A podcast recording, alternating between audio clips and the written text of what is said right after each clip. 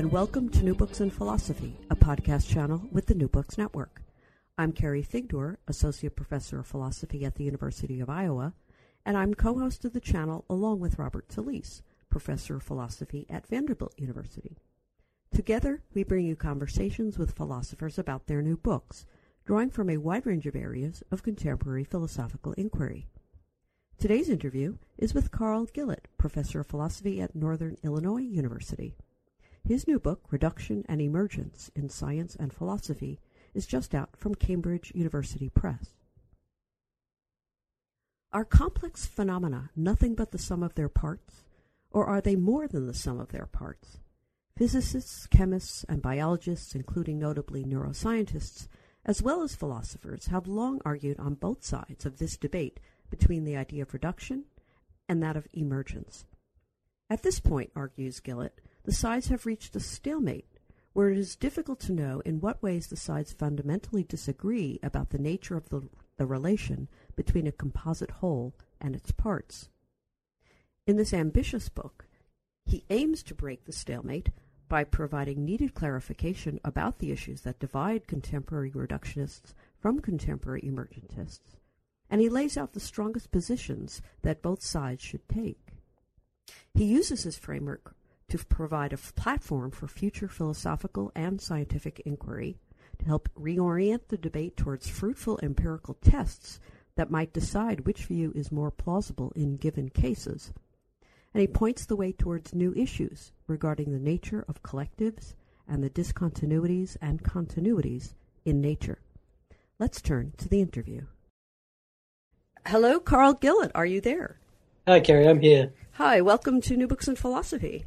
Great. Thanks for inviting me. I'm happy to have you on New Books in Philosophy. Um, you've presented us with a um, a very ambitious book that um, you know tries to end a stalemate, you know, in both philosophical circles and scientific circles in terms of very long-standing debate between reductionists and emergentists. Um, uh, one of the ways you initially characterize the debate now um, is in terms of you know reductionists have this long-standing view about um, you know uh, a whole is nothing but the sum of its parts. There's sort of a uh, connection there between the idea of you know a collective is just its parts, um, and then the emergentist view, which is you know had a sort of a, a, a much more checkered um, you know metaphysical philosophical history in terms of making an emergent view coherent.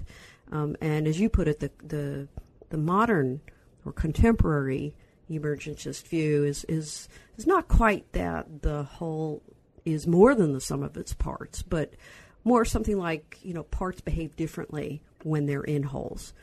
Um, so that's sort of, you know, that's the debate we're we're kind of in here. Um, before we get into that, can you uh, perhaps say a word about um, your own philosophical background um, and how you came to write this book.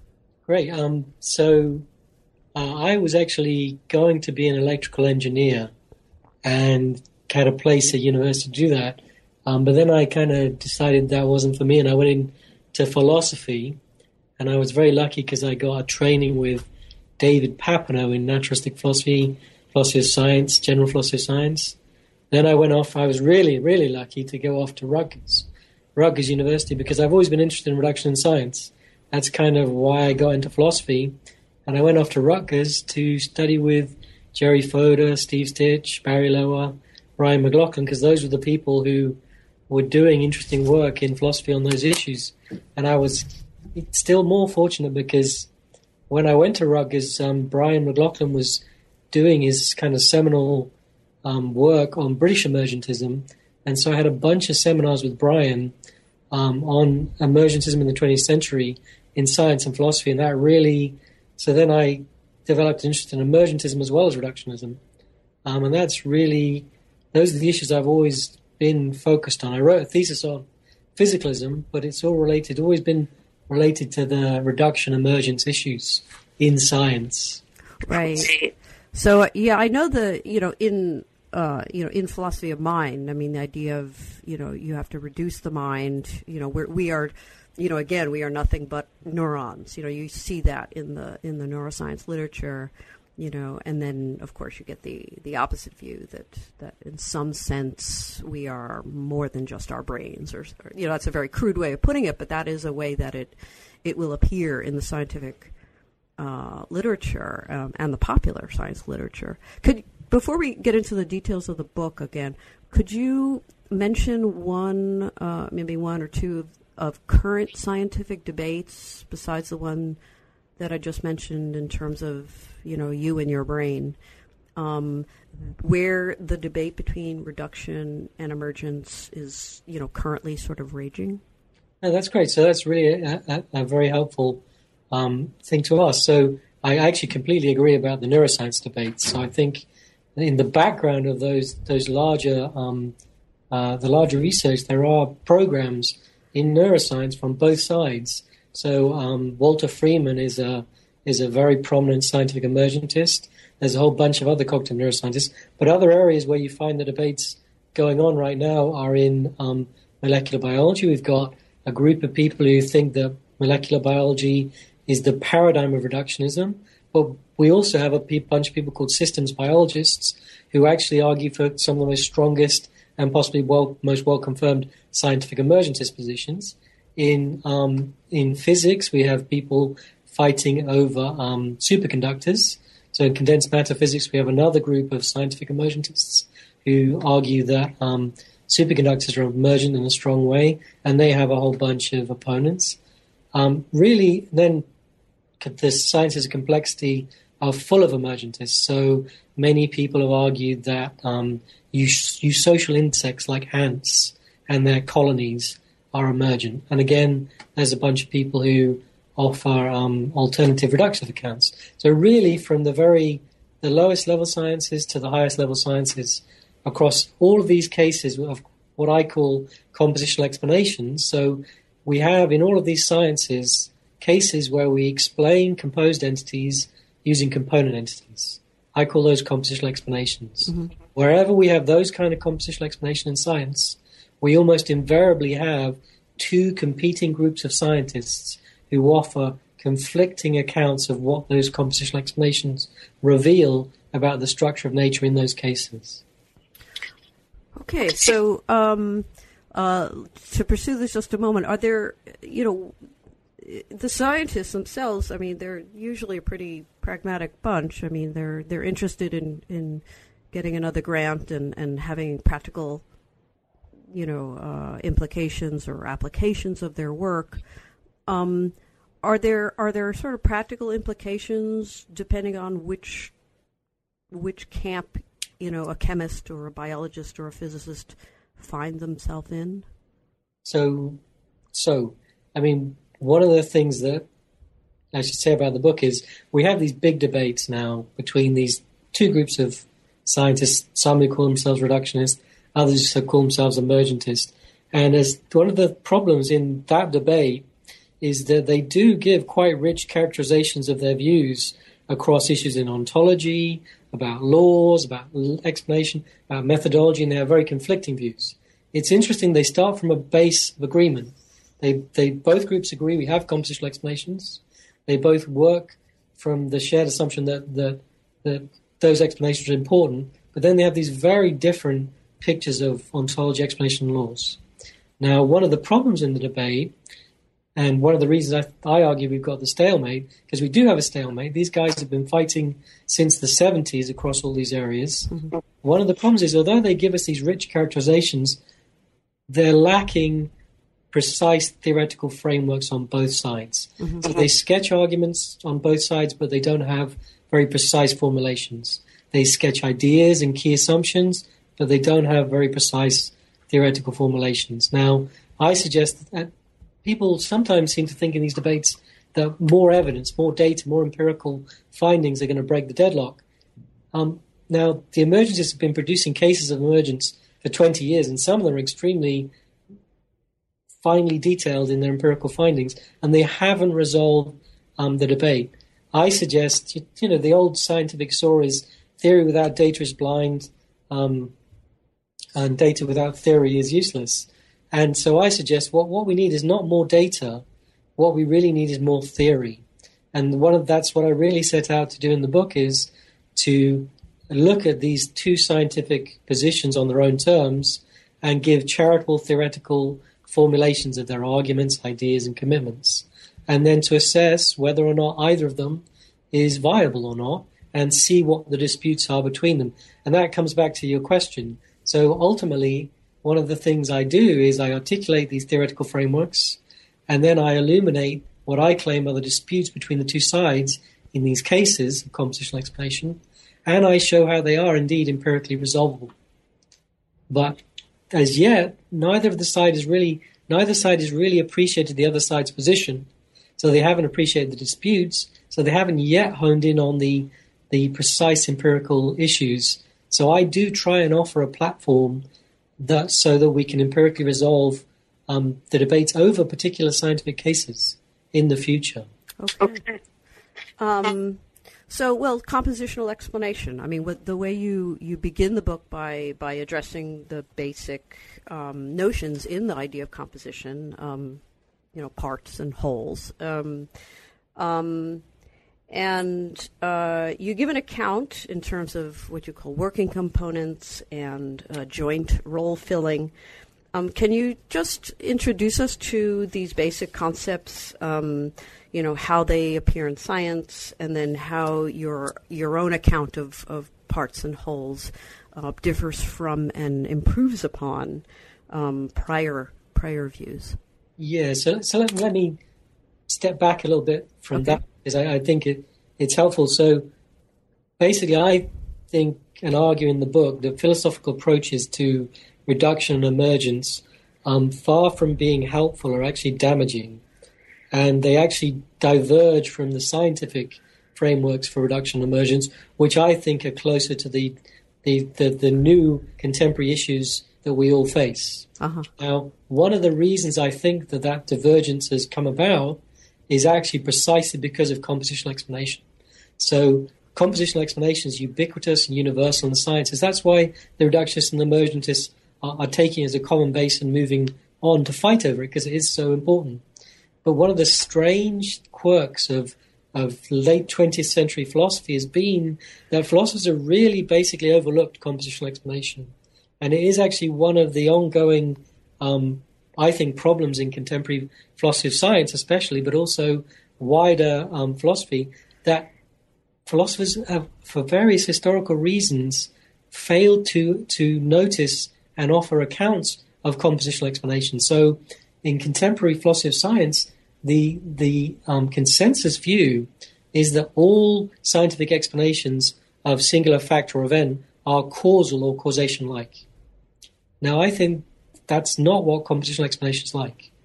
So, um, I do spend a chapter looking at compositional explanation because you need to understand it and its features before you can move on to really engage the scientific positions and I am saying some things that are at odds with kind of received wisdom um, in philosophy of science and in philosophy of mind, mm-hmm.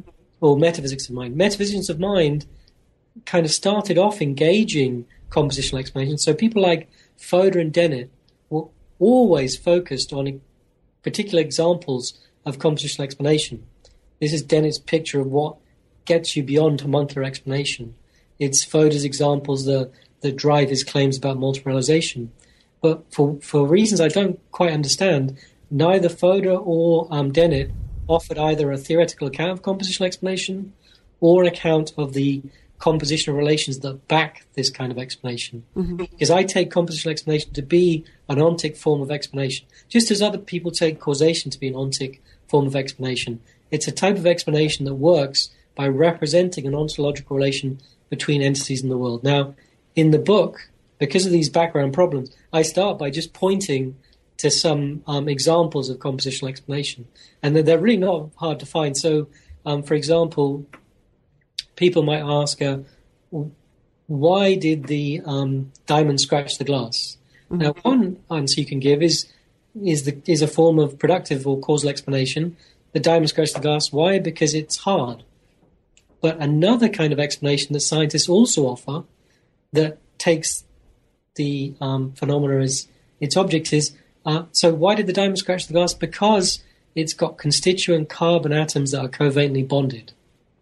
And then we can also, so there we explained a property, but we can give compositional explanations of process, well, so let me, let me do that again. Mm-hmm. So we can explain why is the diamond hard? Because its constituent carbon atoms are covalently bonded. Mm-hmm. We can ask about a process. Why did the diamond scratch the glass? Because its covalently bonded carbon atoms, dis- when pressed upon glass molecules, broke the bonds between the glass molecules and retained their relative positions. Mm-hmm. We can also give an ex. What is the diamond? A diamond just is um, uh, carbon atoms. So in each of those cases, gave three different explanations of three categories of, of entity. Gave an explanation of a composed uh, property, a composed process, and a composed individual. Mm-hmm. You can do it in other cases too. So uh, I, the other case I look at in the book is um, ion channels. Um, and, you know, one of the great advances uh, of the late 20th century was to provide a molecular account of um, voltage, the voltage sensitivity of ion channels. Mm-hmm. And we do that in terms of um, protein subunits and their properties. And we can explain why the ion channel has a property of being voltage sensitive. We can explain why it opens, and we can explain what it is using uh, a relation to properties of the protein subunits and processes of the protein subunits. So those are kind of that's the object phenomena of compositional explanation. And then what I try and do is I, I point out there are some distinctive features of the explanations, and I look at far too many features relations that back the explanation. Let me say two things about the explanations. So one distinctive feature of um, compositional explanations is they have what I term piercing explanatory power. So in a compositional explanation, you always, almost always, explain something of one kind using entities of a completely different kind. So you explain a hard diamond or something that scratches in terms of carbon atoms, which it doesn't make sense to talk of as hard, and processes that don't involve scratching. And in a, in a big way, I mean, this is one of the great advances of the scientific revolution to come up with compositional explanations because those explanations allowed you to pierce the manifest image of common sense, a world of hard objects which scratch and bump together, mm-hmm. explain those things in terms of entities of completely different kinds. And of course, we then went on to provide compositional explanations for the levels that are beyond common sense. So now we explain molecular phenomena in terms of still lower level and, and quality different entities. So I take an explanation that explains things of one kind using things of another kind to be to have what I call piercing explanatory power. And Dennett pointed out a long time ago that compositional explanations have that. The other really distinctive feature of compositional explanation I, that I highlight in the book is that they have ontologically unifying power. So, um, take a different example. Stomachs and their property, their process of digesting, mm-hmm. were for a very long time in the 19th century a really recalcitrant phenomena. We, we couldn't understand how the, pro- the process of digestion could be explained using um, molecular or cellular processes. So many people were vitalists, where, we, where we're talking about prominent scientists, because they couldn't give compositional explanations. They posit a new energy, a vital energy, that the stomach has, and that energy underlies this process of digestion that they can't compositionally explain. So we have we have two kinds of energy, fundamental kinds of energy the physical energies and then this new biological energy. But then, of course, we, we eventually do provide compositional explanations of digestion in terms of processes of cells and molecules. And what we do through that is with, that we show the energy of digestion just is, in some sense, the energy of the cells and molecules. The mass energy of the stomach just is the mass energy of its constituent um, uh, cells and molecules. So I call this ontologically unifying power. When we give a compositional explanation, we show how entities at the higher level just are, in some sense, the entities at the lower level. And more precisely, and, and more particularly, we show how the mass energy of the higher level entity just is the mass energy of the lower level entities. And hence we do away with special forces and special masses and special substances. Um, now that's a very big part of scientific progress in the 19th and 20th centuries. So these two distinctive features of compositional explanation, piercing expansion power and ontological unifying power, unsurprisingly, they're mirrored in, in interesting features of the relations that back these types of explanations. So I don't know whether you want me to carry on and talk about some of the features of the compositional relations. Well, you, you give a, a list of about of about fifteen, I think. Um, yeah, we don't. Uh, no, we we don't need to do that. But maybe you could uh, give an example of one that's you know particularly important or or frequently. Yeah. So so especially since you asked about what what do I think's wrong with the um, the existing approaches in philosophy and mm-hmm. criticisms of the existing approaches builds on you know the features I draw out of the explanations and the relations they back them. So it's kind of important. Um, let me just say briefly in the book, I, I'm, I'm committed to compositional relations between properties, which I call realization, a compositional relation between processes, which I call implementation, and a compositional relation between individuals that I call um, constitution parthood. Okay. Now I've already kind of um, pointed to why I'm committed to all three relations, because in our different we, we compositionally explain all three categories of entity. I did that with the diamond. Mm-hmm. And we back those explanations with um, relations between the different categories. So I, if you look at the actual compositional explanations, I contend you find um, scientists committing themselves to, to a compositional relation between processes, but also one between real, properties and one between individuals. So I'm committed to three kinds of compositional relation between the different categories. They all come along together and they're interlinked in, in complex and interesting ways. Mm-hmm. But they do have common features. So I'll only go through a, a handful of the features. Um, and, and, I should note there's a bunch more, and they're all kind of important to what's distinctive about compositional relations. First thing to say about compositional relations is is they they are they have the feature of being such um, uh, that they don't look causal. So they've got they they are between relata that are at the same time, at the same place, and which don't and with the, where the relata don't transfer energy to each other or um, exert forces on each other. They're relations that are such that the relata in some sense the same. Now, of course, in some sense, the same is a horribly vague and nebulous notion. yeah. So really beautifully, we're lucky because the scientists in these explanations concretize this notion of sameness in, using mass and energy. I'll just stick to mass. So these composition relations in the sciences are what I call mass energy neutral relations. It's a technical notion, but it just gets us to a very simple point. So I take a mass energy neutral relation to be one such that the relata on both sides have have mass, but the overall mass of the relata on both sides is equal just to the combined mass of the, the, the entities on one side of the relation. So what do I mean by that? Well, take the case of the um, the ion channel. So we've got protein subunits which each have a mass. We have an ion channel which has a mass.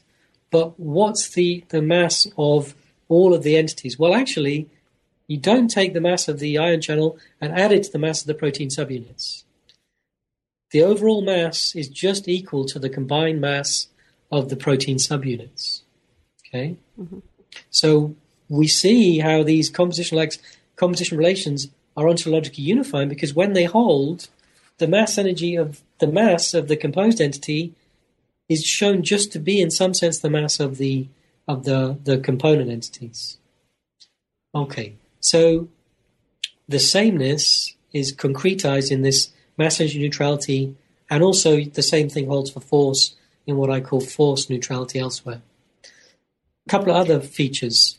Um, compositional relations are always relations of many one relations where we have one composed entity, whether it's a property instance, a process, or an individual, and it's composed by many property instances at the lower level, many processes, or many constituent individuals. Third feature which we've already talked about um, when we talked about the explanations, the relata are always qualitatively different. Diamonds are hard, carbon atoms aren't. Ion channels open, protein subunits don't. We could say point out the same qualitative differences in the um, in the all the categories. Mm-hmm. So, so there's a few, few, a few amongst the 15 relation features. Right. The reason I picked them out is um, the sameness and the mass energy neutrality underlie the ontological unifying power of the explanations. The many one character of these compositional relations and the qualitatively different nature, the qualitatively distinct character of the relata underlie the piercing explanatory power of the explanations. So, So, let me. Um, so, a lot of the. Uh, I mean, I'd asked earlier about working components and, and joint role filling. I mean, so so uh, the working components there are well, it depends, right? There's processes, properties, and individuals, right? Those can all be relata. Um, and then, what about the joint role filling? Good. So, so let, let, let's just situate the projects. That's very helpful. So, what I just did was just I just gave a descriptive account Uh, of a certain kind of explanation science, mm-hmm. and I'm making the claim it's an ontic type of explanation. So, it's an explanation where you represent an ontological relation in the world, and that ontological relation's character drives the explanation. So we need to attend to the features of the ontological relation that's being posited in the explanations. And then I made a descriptive claim about the features of those relations that get posited by scientists. Now, that's a, in itself a, a whole set of substantive claims descriptively. And you can challenge my claims about whether these explanations have those features, whether the, the relations they posit have the characteristics I listed. But let's just take that, that they do. Now we have a project. So the project is, well, gosh, given given that object phenomenon, there are now differing accounts of the nature of the relation that backs the explanation, and now we can assess. So there are there are all kinds of accounts in um, philosophy of these vertical relations. It's one of the hottest hottest topics in in philosophy, not just philosophy of science, but in philosophy of mind and, and metaphysics. There are all kinds of accounts of vertical relations in in various parts of the world. They make different claims, these accounts, about the character of those relations. So grounding accounts say verticality has one set of characteristics. In philosophy of science, we have what I call neo-causal accounts that take these virtual vertical relations to be very like causation. And in philosophy of mind, we have a whole bunch of role-based accounts. Mm-hmm. We can now look at each of these competing accounts and assess how well they do by looking at how well they accommodate the features of the explanations and how well they do by accommodating the characteristics of the relations. I argue in the book that the best account of the explanations and of their relations is joint filling relation. So joint filling it so step one one take one step back. In all of these explanations and, in, and across the sciences, it looks as if we individuate entities by their connections to processes. So properties are individuated by their powers, but powers are always manifested in processes. Individuate, individuals are individuated by properties, but those properties eventuate in processes. So individuals and properties are all individuated by their connections to processes. I call an entity that is connected in this way to the processes it's involved in a working entity. And going back to the functionalists, I say that a working entity is individuated by its role, where that role is really going to be the processes it does or would um, uh, be involved in. Now, how that how you spell that out is going to be different for individuals, properties, and processes. Mm. And we don't need to get into the details because it's going to get a little bit too complicated. But the basic idea is a working entity has a role that's connected to the processes. Mm-hmm. So now we get to the idea of what composition is, and it's an idea you find in Dennett and Fodor. And basically, the idea is that composition is a situation where a team of entities, which are interrelated and hence coordinated because of their relations, together fill the role of the higher level entity, and hence are responsible for its existence. If something just is a role, if you're responsible for the existence of that role, then you're responsible for the entity that's individuated by the role. So the idea of joint role filling is we have a team, because remember we saw we always have many individuals involved in these compositional relations. We have a team that's interrelated, and the activities, the things that it does, they do, fill the role, the activity of the higher level entity. Mm-hmm. So that's the idea of role filling. Now, why is it? Why is joint role filling attractive? Well, I say it's attractive because it accommodates the features we went through. When you have joint role filling, it looks as if the energy at the lower level, the mass of the lower level, can you can see why the mass of the higher level, the energy at the higher level, just is why they are just one and the same. Um, you can also see how you can have qualitatively distinct relata. So the entity at the higher level can have a different role than the entity at the lower level. The entity at the lo- lower level, none of them plays the role, the particular role of the higher level guy. Mm-hmm. They each have their roles, but the point is that together those roles fill the role of the higher level. So we have qualitatively distinct relata. So crucially, joint role filling allows us to understand how a compositional explanation could have piercing explanatory power, which I call PEP, as well as ontologically unifying power. And that's in contrast to the other um, the other candidates that are presently on the market um, in in philosophy, um, which we can go through if you'd like to. Um, well, I, I, I, want to um, get to the versions of reduction and emergence. Yeah, right. So so maybe that you've um, kind of laid out the the sort of metaphysical background in a sense of, of the of the main topic. Um, uh, you know, one of the one of the big points you make in the book is that um, current, you know, popular views of, of reduction and emergence, at, le- at least in philosophy and probably in science as well, to the extent that they are articulated, um, aren't the most viable. Um, they're they're not the best, um, and so there's there's sort of two separate you know questions there is you know what are the the popular views now of reduction emergence and what are the most uh, what do you think are the most um, the most viable ones? Um, so that's that's a pretty complicated question. Um, but could you maybe characterize the the current views um, and how of you know even if they're not the most viable the sort of current general view of reduction versus emergence, and then and then we can get to uh, you know the accounts that you think are the are the strongest version of of for both the reductionist um, and the emergentist. So I'm not quite going to do that. Let me do something different, related, which is in the background. Okay. So now we've under, now we have kind of a somewhat better grasp of compositional explanation. That that we can see why in the sciences, people are committed to what I call the scientifically manifest image. Yeah, I was going to ask about that, but I wasn't sure where it might come in. So go ahead. I, I think the most popular views, the wide, most widely held views in naturalistic philosophy, are reflections of the scientifically manifest image. So, in the sciences, we have um, within a level, we posit these causal and productive explanations that are backed by causal or productive relations. So, you know, we we do we look around the world and we see that diamonds scratch glass. We look around the world and we find out that um, ion channels open. So we now posited individuals with properties, and they back very successful causal explanations. But of course, we see with compositional explanations, the scientists don't just stop with these productive explanations within a level.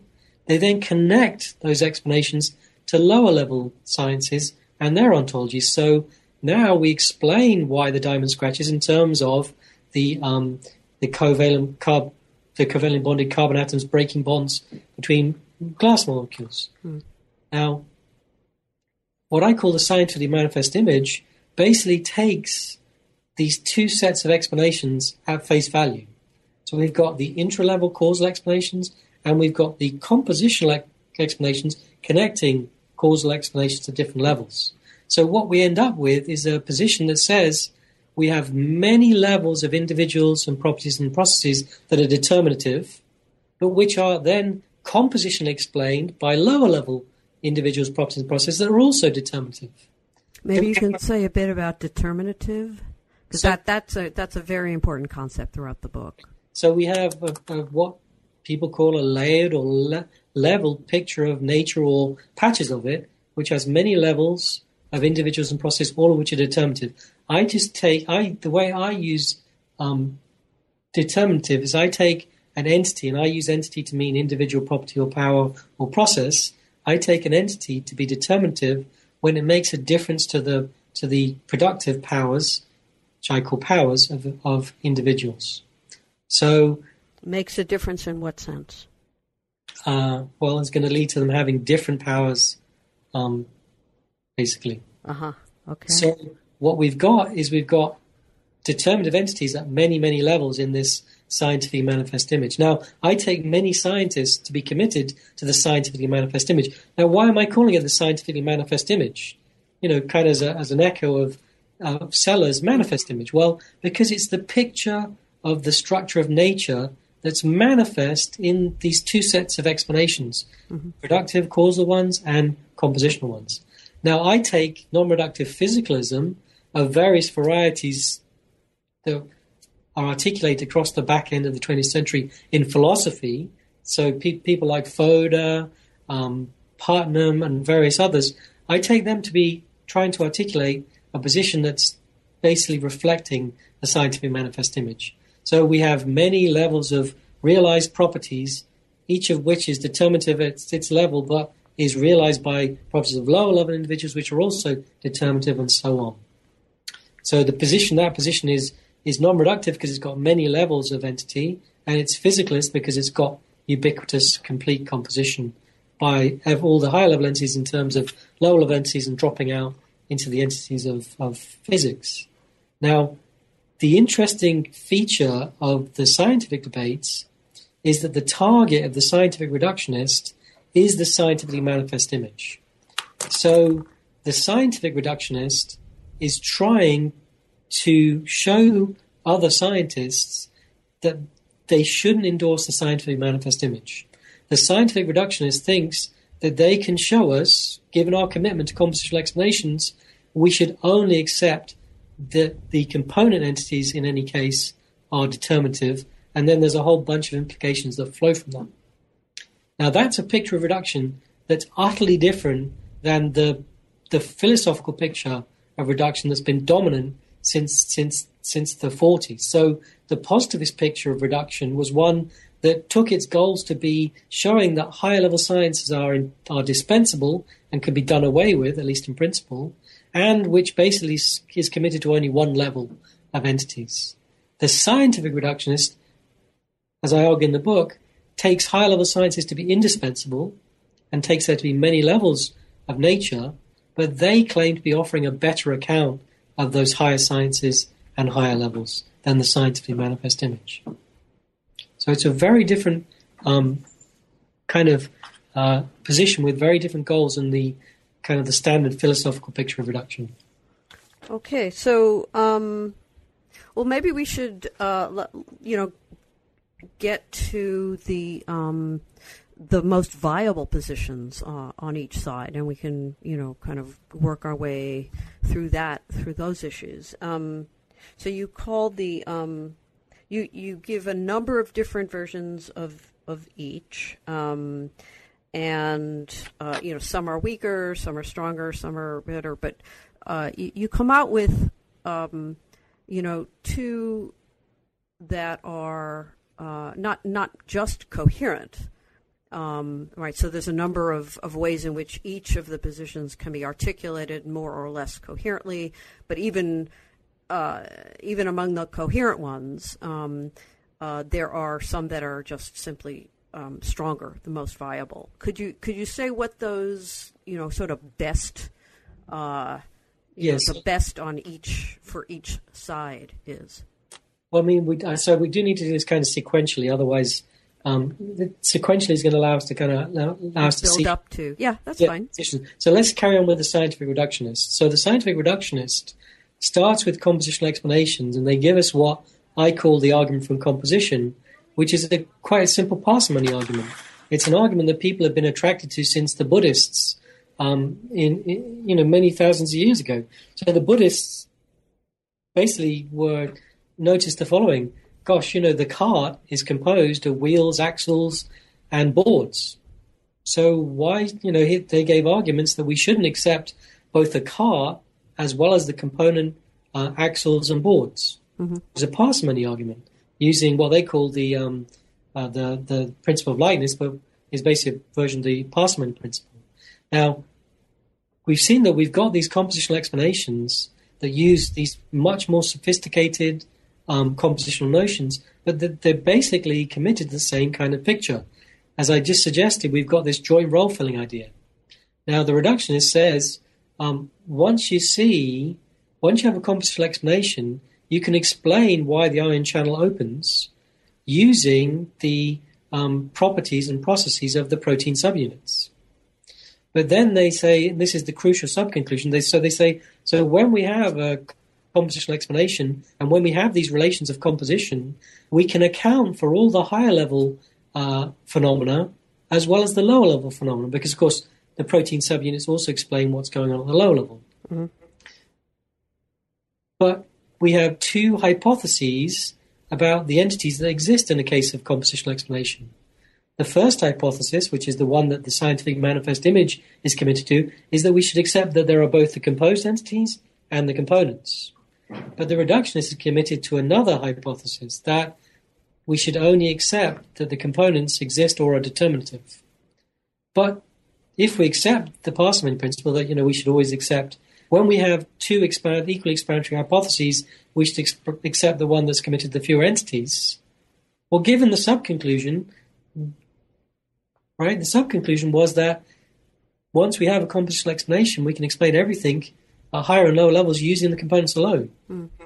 So now we know these two hypotheses are equally explanatory. So parsimony says that we should accept the simpler one which is the one the reductionist favors. So we should accept that there are only components mm-hmm. in any case of compositional explanation. Now, of course, being a little bit more careful, you can accept that in a stronger form, that you could accept that only components exist, or you could accept that only components are determinative. Um, so I, I, I, just work with the, the, the claim that components are the only things that we should accept as determinative are the components. So we get an argument that wholes are nothing but their parts. Mm-hmm. Okay, now that that's what I call the argument from composition, and that's that's a that's an argument from the explanations that both sides accept, compositional explanations, to the conclusion that really we shouldn't accept um, composed entities at all. Now, you might think that that commits the reductionist to a picture of nature as only involving one level, um, or only being committed to sciences that should study components. But I argue in the book that's actually not what they say, and that the position that they can and should hold is indeed one that says there are levels to nature mm-hmm. and that we need higher level sciences, and that in fact high level sciences, even given the claim that only components are determinative, high level sciences are indispensable for expressing truths. Let me just say briefly just a little bit about those two aspects of scientific, scientific reductionism because they're really quite they're in contrast to kind of standard philosophical pictures. Right. So the first thing to say about the reduction, the scientific reductionist ontology, is I say they're committed to what I call a collectivist ontology. So I take a collective to be an interrelated group of individual and of individuals. Now the reason the scientific reductionist is committed to collectives is that in any case of composition and any case of compositional explanation, you're always using a collective at the bottom level of the explanation. So the covalently bonded carbon atoms are interrelated individuals. The protein subunits are interrelated individuals. They're collectives. Given the reductionist is, is accepting and using compositional explanation to drive their position, what they're left with is are collectives.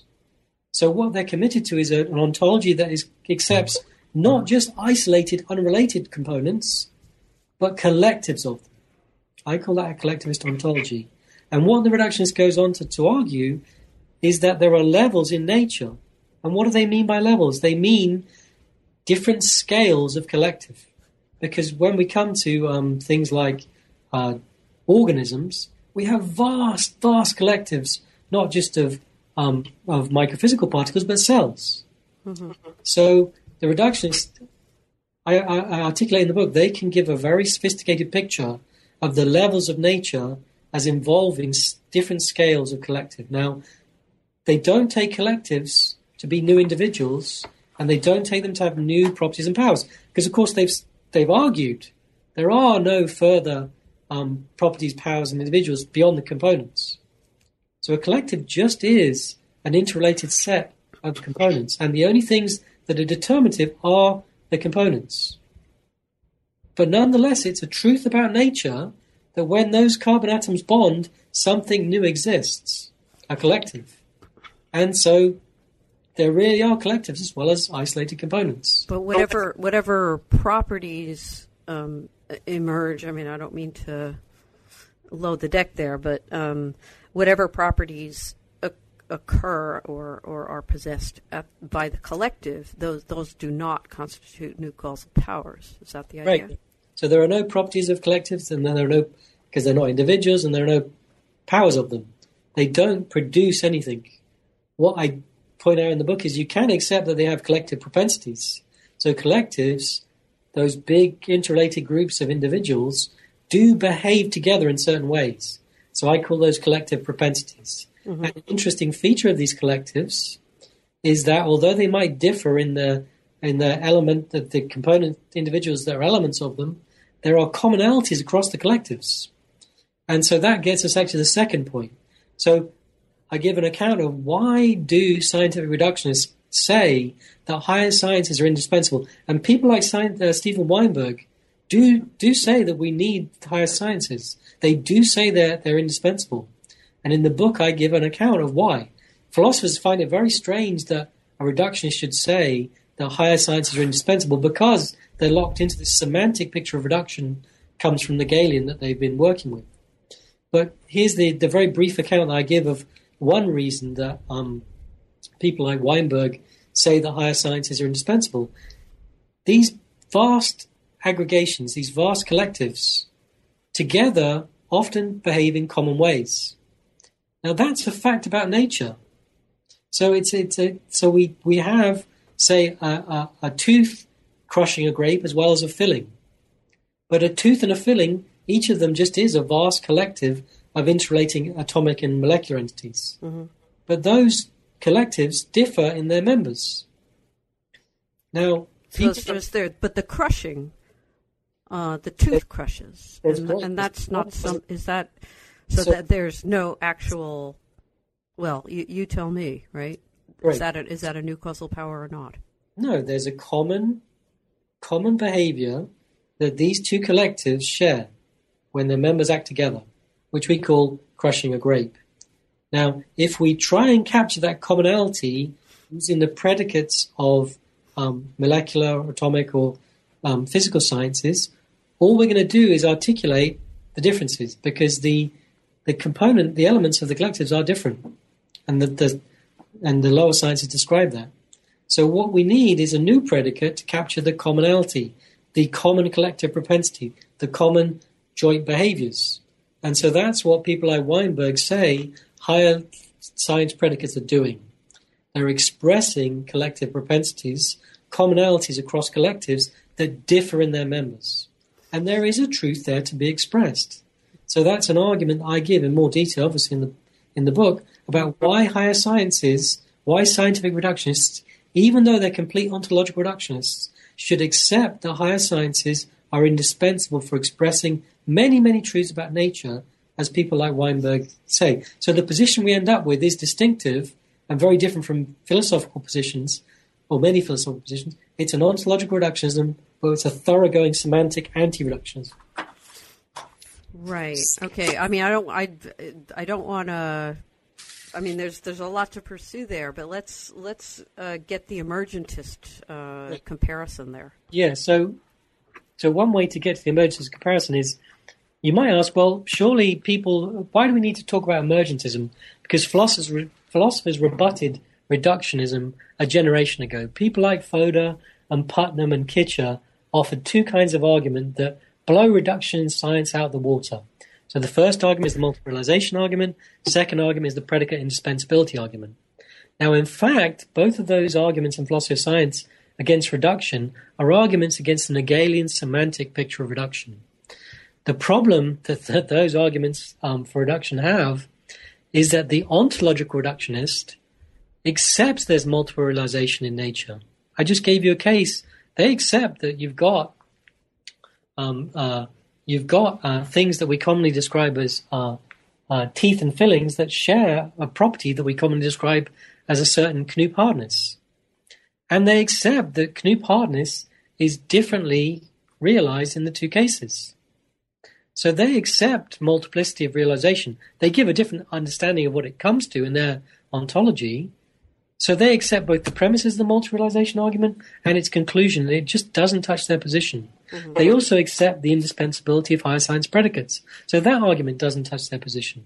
So one of the reasons we actually need to look at um, emergentist positions is because philosophers of science haven't ar- offered any argument that touches the scientific reductionist um, um, position. Furthermore, the positions committed to compositional explanation that people like Fodor have always endorsed. So it's a real challenge um, to their positions. So there's a there's a there's a there's a there's a need to engage emergentist views because they're the only ones that seem to be directly engaging this scientific reductionist position, which they've done in these broader scientific debates. Okay, now I, I distinguish four notions of emergence, and other people distinguish 26 concepts of emergence. There are many notions of emergence, and we probably don't even want to go through um, four of them. No, we, we don't have time, actually. Yeah, so in the book, um, I go through these different notions of emergence, and I ask the question which of these notions of emergence um, would serve to rebut the scientific reductionist. And I give various arguments that, that most of them don't work, and that only one notion of emergence has even a chance of offering um, some challenge to the reductionists' argument from composition and parsimony reasoning. Mm-hmm. So that's what I call um, strong emergentism. So I give a criterion for strong emergentism. So a strongly emergent property, and I do it for properties, a strongly emergent property is a property that's realized, composed, but which nonetheless is determinative. Now, notice that's what um, the reductionist claims through their argument, parsimony argument. They claim they claim that they've got an argument that no such property can exist. If we've compositionally explained a property, they claim we've given a reason why we should only accept that the components exist and are determinative. Mm-hmm. So if the argument of composition is basically an argument that you can never have strong emergence. It's something like square circles. Okay, now well, not not quite. Well, square circles one thing, but but um, the idea that you, you shouldn't be ontologically committed or anything to uh, you know crushing as a as a causal power isn't it isn't quite the same thing. Um, there's different strengths of argument that people give the pass me over, you're right, not quite all the way up to it's, it's logically impossible, uh-huh. but it is, you're right, it's something that we shouldn't accept given, given, given the things we're committed to. Okay. okay. All right. Now, in the sciences, now, philosophers have done, I think, have done terrible disservice to the, the emergentists in the sciences.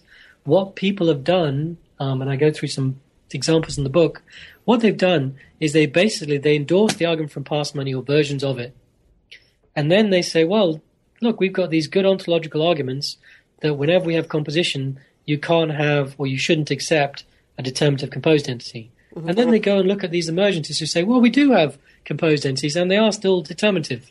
And then they say, well, they can't really mean what they say. And then they go on to charitably reinterpret the scientific emergentists. But the problem is they don't engage a number of these folks quite rich ontological ideas. So that's what I try and do in the book. So I'll talk a little bit about so people like um, uh, um, Laughlin in condensed matter physics, people in systems biology, all these other guys we talked about, mm. they offer a very sophisticated array of ontological commitments that they draw out of very particular kinds of cases. These are cases in the sciences where we don't just have qualitative accounts of components. We now in recent work have got quantitative accounts of components in simpler systems and in the complex systems where we have composition. Now, the reason why this is important is in, in, in these more complex cases, the emergentists claim that we find that the components, so let's stick to properties again, we have properties of components that contribute powers to those components that they don't contribute in simpler systems. Now, that's too too too coarse a characterizations that happens because even the reductionist accepts that um, you have um, contributions of powers in cases that you don't have in other cases. So I sharpen that notion up in the book. So what I think the scientific emergentist is should be committed to and is committed to is the following. It's the idea that in these complex complex collectives, we have properties of components that contribute powers that they wouldn't contribute if the laws in system simpler systems exhaustively applied to these more complex systems. Now I call this kind of power a differential power because it's a different power. It could be, but there could be further powers or there could be um, subtractions of powers that that are different than what you'd get if the laws in simpler systems apply. Now, what's the big deal about these differential powers? Well, the big deal is that the, the emergentist then offers a further claim. They claim, the scientific emergentists claim, that it's the composed entities that determine the contributions of these differential powers by the component properties of the components. Mm-hmm. And so I go into kind of detail, but the crucial idea is gosh, here's a way for the composed entities, for wholes, even though they're completely composed, here's a way now in which they can carry on being determinative. Sure, they let's let's ignore the fact that they're contributing powers that, that determine processes at their own level. What they also do is they determine that a component property contributes a certain power to it component individual. Now, it looks as if that role, that, that potential role in nature, has been missed by the scientific reductionists and many philosophical reductionists. So what I do is I say, in that type of situation, it looks as if we have full composition and yet the whole is still determinative. Now, of course, you have to be careful because the reductionist says they've given an argument that this isn't something we should accept. So I go, I look in, in a chapter, I go through a more detailed characterization of this type of situation, and I ch- claim to show that such a situation is indeed coherent.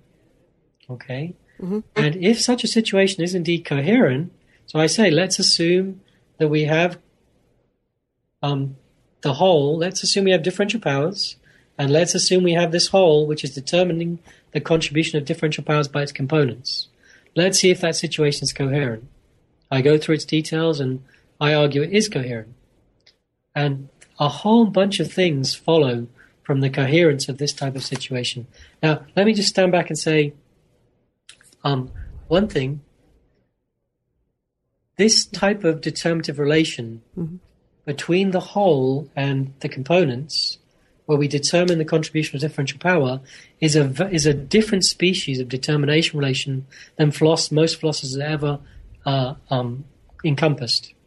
So we saw that um, we've got productive causal relations that operate across time and um, between ind- wholly di- distinct entities. Mm-hmm. We saw we have compositional relations between entities that are not completely different and um, which don't involve transfer energy mediation force. It was role filling. Well, this new further determinative relation isn't causal because it doesn't happen over time between wholly distinct things. It happens at a time between things that are not wholly distinct. But it's also, it's not causal or productive, but it's also not a compositional relation because the whole just can't fill any of the roles of its components. So what we've got is not a role filling relation. So what it looks, I suggest it's a role constraining relation. The whole constrains or fixes the roles of components. So we need a new name for this relation of determination from a whole, a composed entity, to the parts, its components. So I call it machresis. Mm-hmm. Now, so what we've got, we've got, uh, a, we've got a commitment to differential powers, we've got a commitment to machresis, and we've got a commitment to a particular kind of picture of aggregation that, that I won't talk about. Let's talk about the implications. One of the big implications of this this type of scenario is that the parsimony argument that the scientific reductionist offers, what we called earlier the argument from composition, which is a kind of parsimony argument that's endorsed by most philosophical reductionists, is actually an invalid argument. Why is it invalid? Well, go back to this uh, parsimony argument. The argument the key sub conclusion of the argument was when we have a compositional explanation and we have a compositional relation, the key the claim was we can conclude from that the key sub conclusion that we can ex- we can explain or account for everything at the higher and lower levels solely using the component entities. Mm-hmm. But now we can see in the scenario, if it's coherent, that that's actually an invalid inference. It's, it is the case that everything is composed. Everything at the higher level has a role that's filled by entities at the lower level. Scientific composition concepts apply. But it's nonetheless, it's not the case that you can account for everything, explain everything solely using the components. Because the point is that there's a feature of the components that you can only explain by positing the composed entity, the differential powers. These components are contributing differential powers which lead to new behaviors and they can only be accounted for, explained by positing the composed entity. But, but these aren't differential causal powers. Um, they're differential productive powers. So yes, they're powers uh-huh. to produce new behaviors. So if we maybe, so I just sketched particular theoretical um, examples because all of the concrete examples are in dispute. But these guys, so um, so um, the scientific emergence claim. So so um, the example I give in the book uh, involves um, uh, forces. So we have a bunch of components at the lower level that each exert random forces in a in a, a forces of a certain small magnitude and random direction. Then the complex they exert forces in a preferred direction. That's the differential power that they exert the same magnitude force but all in the same direction. So the whole is supposed to be determining contribution of that of that of those new powers. Those are powers to make changes in a, in a certain direction. So they are productive powers. Mm-hmm. Um, uh, this this may surprise you, but we're actually out of time. Oh. Um, uh, so it's it, it, somewhat abruptly. I mean, where where there's there is. I mean, the book itself is is is full of of lots of interesting arguments and details, and um, we've only got into just a the a tip of the the iceberg, so to speak. Um, but if you know, if you could maybe wrap up what you're what you're talking about, and then um, and then perhaps say a word about what what you are working on now. What's next for you? Well, we're on chapter seven. yeah. So we say we've got eight, nine, and, uh, and ten to go. Well, that's not going to happen. That's right. So, but let no. me just let me just give a little picture. Um, so uh, elsewhere, I blogged on the book on the Brains blog. So there's a whole bunch of blog posts going through the chapters we've gone through as well as the ones we haven't gone through. Um, then the remainder of the book, I, I outline how there is a version of scientific reductionism and an argument for it that isn't invalid. So what we end up with are there's a version of scientific reductionism as well as this live version of scientific emergentism. Mm. So this emergentist position isn't just important for showing that the reductionist argument is invalid. It also offers us a picture which is coherent of, of a nature where we have compositional relations and explanations. Mm-hmm. So in the latter chapters, I go through these two positions, which I argue are live. I go through a bunch of other positions which I show um, are actually not live, given the arguments we've gone through. Mm. And then I try, I link um, these abstract positions to concrete cases of compositional explanation. And I show how the two positions do have differing empirical um, implications. So I, I ultimately show how the two sides, the reduct- scientific reductionists and emergentists, are differing over empirically resolvable issues. So these are substantive matters. Mm-hmm. And I outline how you can empirically resolve the disputes. Lastly, in the final chapter, I go through six concrete cases where people have fought in systems biology or in quantum mechanics. Mm-hmm. And I go through why, as yet, nobody's resolved the, the, the disputes that are, are the deeper ones mm-hmm. in any of these cases. But I also point out how, in many of these cases, we look as if we do have empirical evidence, which, when sharpened using these better theoretical frameworks, could indeed resolve the disputes. So I do claim to offer a platform for more productive scientific and philosophical research in the future. Very good. That's in the rest of the book, but it's not what I'm working on right now. Well, what, and what so what is that before we before we So right now, um, and this explains why I probably took too long talking about compositional explanation and scientific composition. Right now, I'm finishing off a book with Ken Aizawa, which is about compositional explanation in science. Mm-hmm. So that book engages um, the consensus views in the philosophy of science that all singular explanation is causal. Mhm. We point at, we give concrete examples of these compositional explanations, and we have a number of variety of of types of compositional explanation. We show that in detail that these explanations are knocked back by causal or causal like um, relations. So there's an exciting project in philosophy of science. excellent. What's Um, the explanations? What's the relations? And we seek to answer those exciting questions. Very good. Well, it's I I have been apprised of that work. I mean, I've I've kind of followed it to some extent, um, and I, I look forward to seeing uh, what what comes out of it. Um, but uh, for the moment, um, I think we need to to end this conversation, um, and I look forward to uh, future conversations about your work. Great. Thanks, Carrie. Thanks for inviting me. Thanks for talking about the book. Thank you very much. You've been listening to my interview with Carl Gillett, who is professor of philosophy at Northern Illinois University. We've been talking about his new book, Reduction and Emergence in Science and Philosophy, which is just out from Cambridge University Press. I'm Carrie Figdor. This is New Books in Philosophy. I hope you enjoy the podcast, and thank you for listening.